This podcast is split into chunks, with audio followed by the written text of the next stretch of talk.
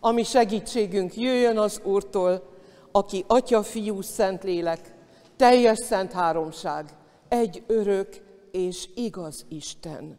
Amen. Hallgassátok meg, szeretett testvéreim, Isten igét, ahogy a Máté írása szerinti evangéliumból olvasom, annak is a második részéből az első tizenkét verset. A napkeleti bölcsek imádják Jézust. Foglalja el a helyét a gyülekezet és figyelmes szívvel. Hallgassa az igét.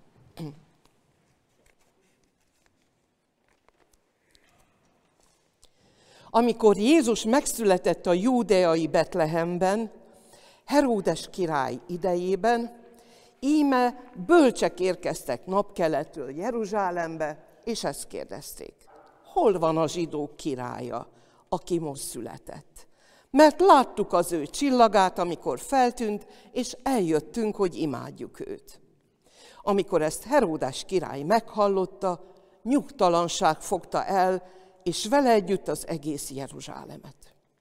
Összehívatta a nép valamennyi főpapját és írástudóját, és megkérdezte tőlük, hol kell megszületnie a Krisztusnak. Azok ezt mondták neki. A júdeai Betlehemben, mert így írta meg a próféta. Te pedig Betlehem, Júda földje, semmiképpen sem vagy a legjelentéktelenebb Júda fejedelmi városai között, mert fejedelem származik belőled, aki legeltetni fogja népemet, Izraelt. Ekkor Heródes titokban hívatta a bölcseket, pontosan megkérdezte tőlük a csillag feltűnésének idejét, majd elküldte őket Betlehembe, és ezt mondta. Menjetek el, szerezzetek pontos értesüléseket a gyermekről, mihelyt pedig megtaláljátok, adjátok tudtomra, hogy én is elmenjek, és imádjam őt. Miután meghallgatták a királyt, elindultak, és íme a csillag, amelyet láttak feltűnésekor, előttük ment, amíg meg nem érkeztek, és akkor megállt a fölött a hely fölött, ahol a gyermek volt. Amikor meglátták a csillagot, igen nagy volt az örömük. Bementek a házba, meglátták a gyermeket anyjával, Máriával, és leborulva imádták őt. Kinyitották kincses ládáikat, és ajándékokat adtak neki, aranyat, tömjént és mirhát. Mivel azonban kijelentést kaptak álomban, hogy ne menjenek vissza Heródeshez, más úton tértek vissza hazájukba. Isten áldása legyen a hallott égén, hogy megértsük, szívünkbe zárjuk, és gyümölcsöt teremjünk neve dicsőségére. Jöjjetek testvéreim lélekben, Isten elé állva, imádkozzunk. Urunk Krisztusunk, messzi útról jövünk hozzád, mint a bölcsek. Leborulunk jászlad előtt, amely égi trónusot szerény jeléül fogadod be. Magunk mögött hagyjuk eltévedéseinket, bűneinket, veszteségeinket, szenvedéseinket, nyomorúságainkat, aggodalmainkat és félelmünket. Elé tesszük az egyetlen ajándékot, amit mi, elesett földi vándoraid adhatunk neked. Elveszett, reménytelen, halálba tartó életünket, hogy azt magadhoz öleld, és fölváltsd a tieddel. Így kaphatunk tőled igazi ajándékot, miközben magunkat adjuk neked. Így lehet igazán értékessé az életünk. Add, hogy ez a karácsony jelezze egész további életünk minőségét. Legyen igazi ünnep, amit nem drága ajándékpótlékok aranyoznak be, hanem a te dicsőséged. kérünk téged, hogy szólíts meg bennünket ebben az órában is, és engedd, hogy ígéd szívünkig érjen, megteremje a gyümölcseit. Amen. Szeretett testvéreim, halljátok az ígét, ahogy megvan írva az előbb már felolvasott ige szakaszban, a betlehemi bölcsek történetében, Máté írása szerinti evangélium második fejezet 9., 10. és 11. versében. Íme a csillag, amelyet láttak napkeleten, előttük ment mindaddig, amíg odaérve meg nem állt a hely fölött, ahol a gyermek volt. Amikor ezt látták, igen nagy volt az örömük. Bementek a házba, meglátták a gyermeket anyjával, Máriával, és leborulva imádták őt. Kinyitották kincses ládáikat, és ajándékokat adtak neki. Aranyat, tömjént és mirhát. Kedves testvéreim, ünneplő gyülekezet, a karácsonyi elbeszélés körnek kihagyhatatlan lánceme ez a napkeleti bölcsekről szóló történet. Hihetetlen gazdag hagyomány őrzi. A népi hagyományban, a magas kultúrában, a művészetekben, az irodalomban, gondoljunk csak József Attila népi ihletésű versére, a betlehemi királyokra, vagy éppen Botticelli Királyok imádása című képére, és sorolhatnánk. A karácsonyi üzenet megértéséhez azonban le kell szállnunk a szöveg értelmébe, mint a bányásznak a mélytárnákba. Tehát kikről és miről beszél az evangélium. Máté szövege mágóinak, azaz mágusoknak nevezi a keleti zarándok bölcseket. De kik is voltak ezek a mágusok? Akkoriban káldeai csillagjós papok.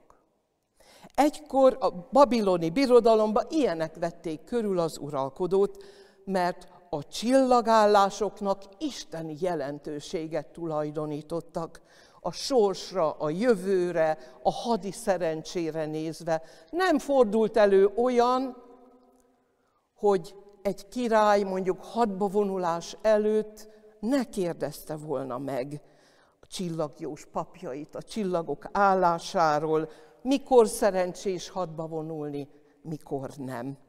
A mai fogalmak szerint olyanok voltak ezek a mágusok, mintha a püspökkari konferencia egyesülne a Tudományos Akadémia űrkutatási bizottságával, a Római Klub, tudjátok, amelyik a jövőre nézve fogalmaz meg dolgokat, kutatási eredményeket, és még a Pentagon különleges had dászati agytröztje is hozzájuk csatlakozna. Szóval nagy tudású, tekintélyes, magasrangú, előkelő személyek voltak, akiket a királyéval, a nagy király vazallusaival egyenrangú méltóság illetett meg. Az pedig, hogy kágy származású voltak, eleve az előkelőbbekhez sorolta őket. Ezért alakult ki a hagyományban a három királyok megnevezés.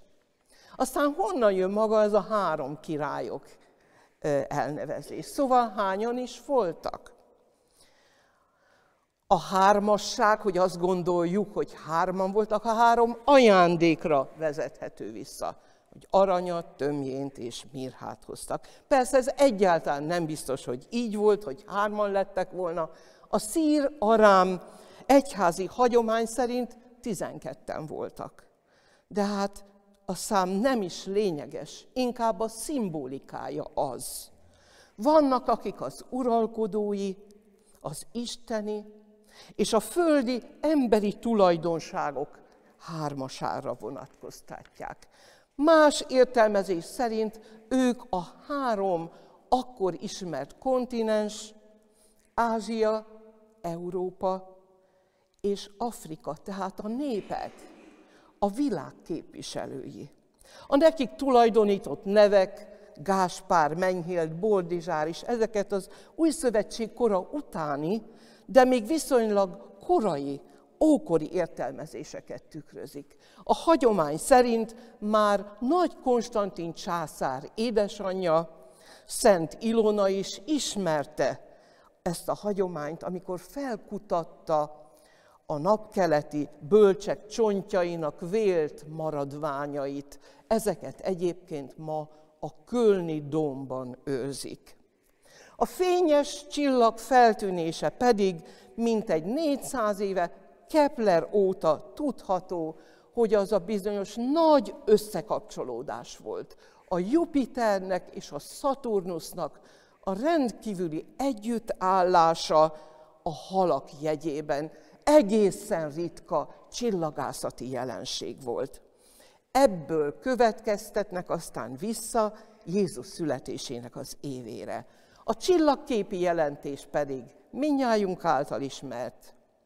Uralkodó, isteni uralkodó született Júdeában. Hogy kerül egyébként ez a történet a Bibliába, és mi a jelentősége?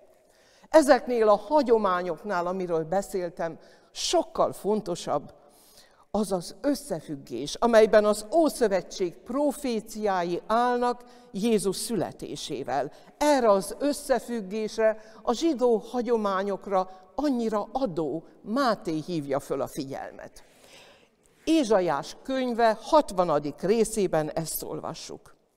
Világosságot hoz népek jönnek, és királyok a rád ragyogó fényhez. Minnyájan Sebából jönnek, aranyat és tömbjént hoznak, és az Úr dicső tetteit hirdetik. A 72. Zsoltár is erről tesz tanúságot. Tázisznak és a szigeteknek királyai hozzanak ajándékot, Sába és Szeba királyai fizessenek adót, boruljon le előtte minden király, minden nép őt szolgálja. Az óizraeli királyság történetéből tudjuk, hogy már Salamon is kapott ízelítőt abból, hogy eljönnek hozzá a népek képviselői, tudnélik Sába királynője meglátogatta őt, és nagy elismeréssel adózott neki. Tehát miről van szó? Arról, hogy Isten már a korai nemzedékeknek megígérte, hogy felkentje, az általa trónra emelt messiás olyan dicsőséges lesz, hogy eljönnek hozzá a népek vezetői, és hódolni fognak neki ennek a megvalósulása Isten egyetemes dicsőségét hirdeti. Úgy, ahogy erről a második Zsoltár tesz tanúságot. Kihirdetem az Úr végzését. Ezt mondta nekem. Az én fiam vagy, fiámmá tettelek ma téged. Kért tőlem, és neked adom örökségül a népeket, birtokul a földkerekséget. Összetöröd őket vasvesszővel, szétzúzod, mint a cserépedényt. Azért ti, királyok, térjetek észhez, okuljatok ti földbírái, félelemmel szolgáljátok az urat, reszketve vigadjatok. Csókoljátok a fiút, hogy meg ne haragudjék, és el ne pusztuljatok az úton, mert hamar föllángol haragja de mind boldog, aki hozzá menekül. Isten kijelentette az akaratát régen, amely vigasztalást ad a népnek, és ennek pedig az az alapja, hogy az Úr uralkodik. Bár a világ aktuális állapota ennek ellent mondani látszik, úgy, ahogy a második Zsoltár is megfogalmazza. Összegyűlnek a föld királyai.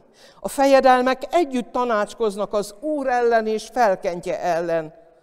Dobjuk le magunkról bilincseiket, tépjük le köteleiket. Kedves testvérém, félelmetesen időszerű mondatok ezek ma. Milyen világban ünnepeljük a karácsonyt? Nem ugyanazt tapasztaljuk, hogy a népek vezetői mindent megtesznek azért, hogy lerázzák az Isten igáját magukról. Vagyis, hogy eltöröljék az ősi örök törvényeket. Nem ennek vagyunk a tanúi nap, mint nap.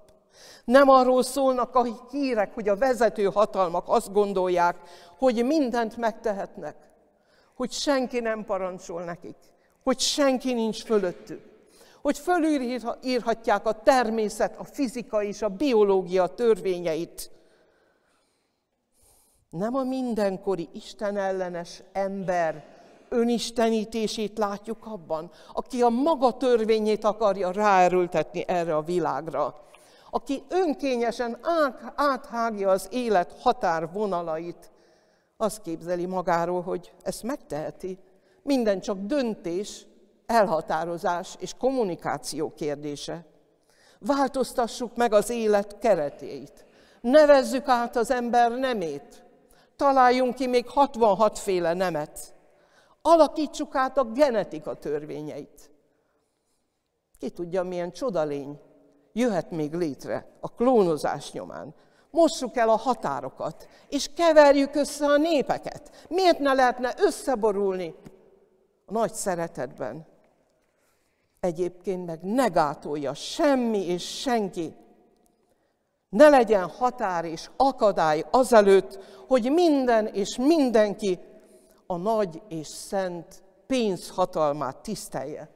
A tőke és az arany minden hatóságát hirdesse. Tessék csak megnézni az amerikai filmek jelentős részét, a nagy zsákmányról, a hirtelen jött szerencséről, meggazdagodásról, a pénz és az arany hatalmáról szólnak. Másrészt meg a már említett kísérletről, a nagy összekeveredésről, és nem mellesleg a karácsony lecseréléséről valami másra, a végtelen és szentséges pénzköltés a vásárlás ünnepére. Sok mindenhez hozzászokott már az ember élete folytán, de melbevágott. Október első napjaiban megjelentek a karácsonyi kellékek a boltokban. Szégyentelenül. És azóta egyfolytába mennek a reklámok, és ér el minket a sugallat, az agymosás. Ezt meg kell szerezned, hogy tökéletes legyen a karácsony. És nem szégyelik mindehez átatlan aranyos gyermekek képét használni. Soha nem létező meghitt családi pillanatokat mutogatni, csak hogy bedőj. És azt tedd, amit várnak tőled. Amúgy a karácsonyt is elfoglalja a hamis mammon jelképe. A nyolcágú betlehemi csillagot felváltotta az ötágú csillag, a minden égtájat meghódító, nagy szent testvériség, amely megszünteti a vallásokat, egy Istent imádunk, nem? Megszünteti a népeket, egyetlen nagy masszává gyúrja össze az emberiséget, amelyet persze az avatottak irányítanak, a pénzhatalom mérnökei, a hamis mágusok. Bábel hamis eszméjének a mérnökei és kőművesei. Az evangélium, ami jól ismert, felolvasott, eljátszott, megfestett, megénekelt, keresztény karácsonyunk pedig éppen ennek az ellenkezőjét hirdeti. Az igazi mágusok jól tájékozódnak, helyes irányt követnek és mutatnak, tudják, hogy Isten az Úr, aki nem engedi át hatalmát és dicsőségét másnak, akivel szemben az egyetlen elfogadható magatartás, a meghajlás, a hódolás. Hát ezért volt az, hogy elindultak. Nekivágtak. Ugye tudjátok, hogy az út több mint ezer kilométer volt. Hetekig, hónapokig tartott. De úgy érezték, hogy ebből nem lehet kimaradni, hogy ott a helyük. Ezt látni kell. A világ reménységével találkozni kell. És képletesen ezek a három királyok át, átadják neki a trónt, az életük trónját, és átadják ajándékaikat is. Oda teszik lábai elé. Példát adnak nekünk. Az egyetlen helyes viszonyulás meghódolni a mi Urunk előtt, és ajándékainkat átadni neki. Az arany és a többi drágaság helye az ő lábainál van. Isten céljait kell, hogy szolgálja a pénz is, meg a hatalom is. A napkeleti bölcsek evangéliuma egyetlen nagy hirdetmény az igazi hatalomról, és arról, hogy ki annak a letéteményese, és egyben ítélet, hirdetés a hamis hatalmasságokról, a vérszomjas, gátlástalan, törleszkedő heródesekről, akik hason csúsznak a világbirodalom, a pénzhatalom előtt, de könyörtelenül bánnak a saját népükkel. Mert hogy Heródes ilyen volt. Kedves testvéreim, karácsony az ajándékozás ünnepe. Isten nekünk ajándékozta a betlehemi gyermeket, benne az új, örök, bűntől megtisztított életet. Erről beszéljen az örömünk, a jókedvünk, a szeretetünk, az egész ünneplésünk. És mi is fedezzük föl a jászolban a nekünk az élet fejedelmében felkínált ajándékokat. Hármat nevezek meg én is, a megváltást, ami az új élet kezdete, az arany, az örök élet jelképe. Isten a fiáért, az Úr Jézus Krisztusért elengedte a tartozásunkat, ítéletünket, és a halára szánt életünket egy új, egy örök, egy tartalmas élettel váltja fel. Ez soha nem múlik el, ahogy az arany sem rozsdásodik meg soha, mert örök. Azután az élet fejedelme vigasztalást ad. Erre utal a mirha. Mindazt, akit és amit elvesztettünk, és akit és amit ezután kell majd elveszítenünk, mindazt, ami szenvedésként ért és érni fog ezután, az ő veszteségébe és szenvedésébe rejthetjük. Ő elszenvedte a fájdalmainkat, elhordozta bűneink büntetését. És aztán Krisztus a reménységet hozza el. A reményt, amely a tömjén füstje útján fölfelé száll a királyok királyához, az uraknak urához. Kétségbejtő világunkban bár nem ezt látjuk, hittel tudnunk kell róla, tudhatunk róla, észben kell tartanunk, kedves testvéreim, hogy az Úr kézben tartja a végső hatalmat. És nem történik semmi az ő tudtán kívül, önmagunkra, szeretteinkre, népünkre és a világ sorsára gondolva adjon ez nekünk reményt. Ő az Úr. Krisztus a világ reménye. Ezért az én életem is, meg a tied is, bármilyen helyzetben vagy. Van egy szép, hitvalló énekünk, nem karácsonyi ugyan, de nagyon idevág. Krisztus, én életemnek te vagy reménysége. Szegény bűnös lelkemnek örök üdvössége. Lészek hát én csendességben, bár a halál fullánkjával rettentsen. Bátran éltem letészemet, jutalmát vészem, elkészítve már nékem királyi szent székem. Lészek hát én csendességben, bár a halál fullánkjával rettentsen. Megyek hát én örömmel Sion királyához, ó Jézusom, vezess el égi szent atyádhoz. Örvenj szívem, repes lelkem, mert lész mennyben, angyali dicsőségben. A legnagyobb ajándék, szeretett testvéreim, amit eddig kaptunk, az az életünk.